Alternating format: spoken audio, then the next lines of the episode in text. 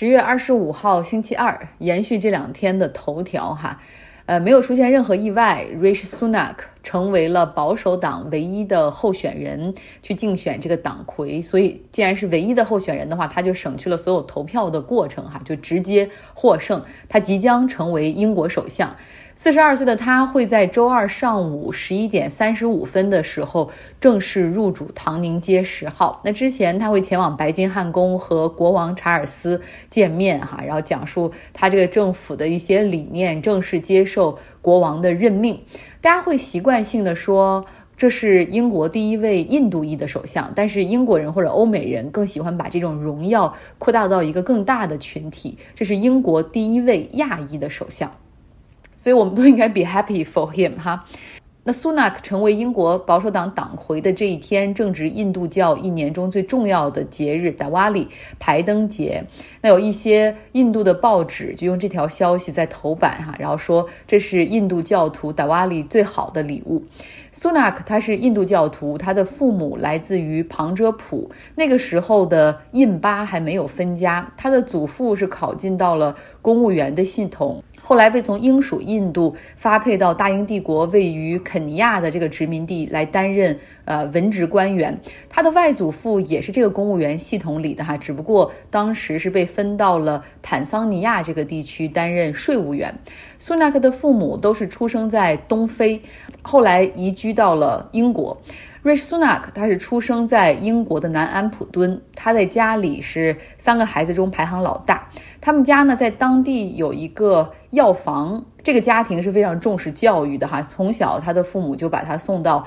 这个。私立的寄宿学校去学习，那价格不菲，他的成绩也很好。后来进入牛津学习哲学、政治和经济学，最后是以学院里的第一名哈成绩的毕业。毕业之后，他进入到投资银行，在高盛担任过分析师，后来又在 hedge fund 对冲基金做过合伙人。在二零零六年的时候，他前往斯坦福攻读 MBA，在那儿呢结识了他现在的妻子，后者是印度超级富豪的女儿。目前两个人的身家大概是四十五五。亿美元，这是福布斯给出的估价，基本上是基于他妻子，就是在他这个他妻子所拥有的一些公司的股票和股权上面。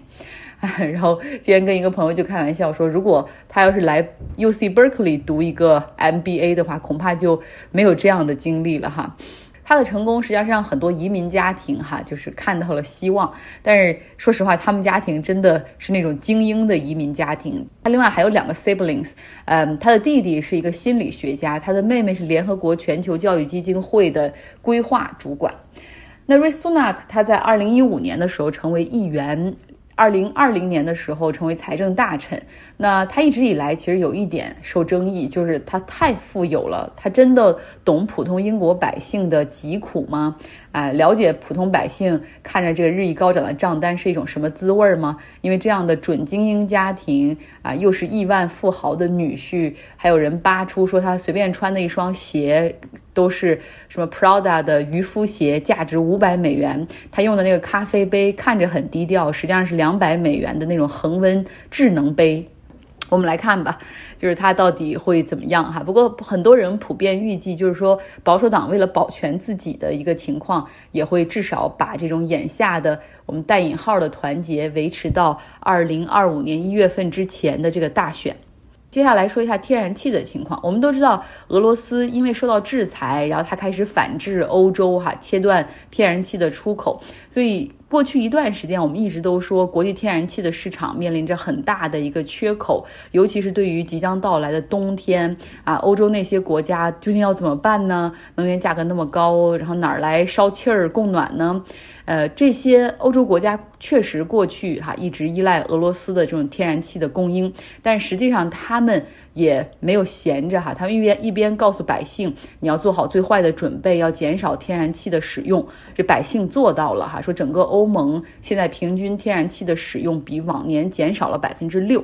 那另外一方面，他们实际上是从战争开始到现在一直在加紧进行天然气库存的储备。不论是从美国、中东还是北海地区，哈，他们真的搞了很多很多的天然气。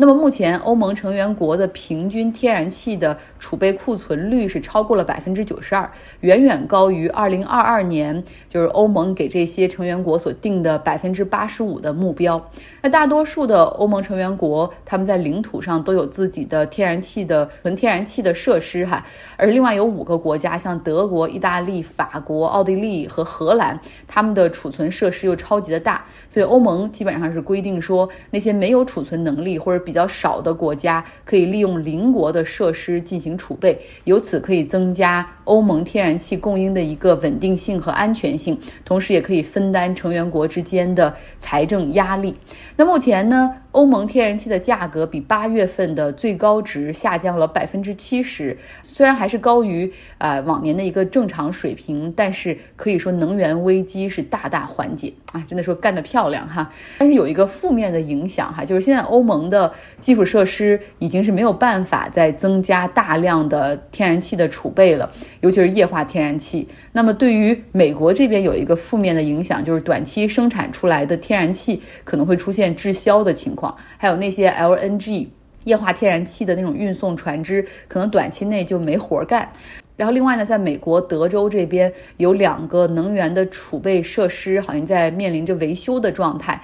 然后就不仅德州的设施都储满了，就连德州那些油气公司啊，然后他们在墨西哥能够找到的这种储能设施都已经储满了。所以目前呢，德州的这种天然气的期货价格是跌向了零，这个非常像疫情期间原油的价格，大家记得吗？就甚至一度还出现了负数，也就是说有太多的。库存，但是没有人用哈，然后储备设施也全部都填满了，所以这个时候你需要给倒找别人钱来解决过剩和没有储存的问题。不过这个天然气的期货跌向零，仅限于德州的天然气市场，那纽约那边哈还不是，因为他们很冷，所以市场还是处于一个比较平衡的状态啊，自用还是比较充足的。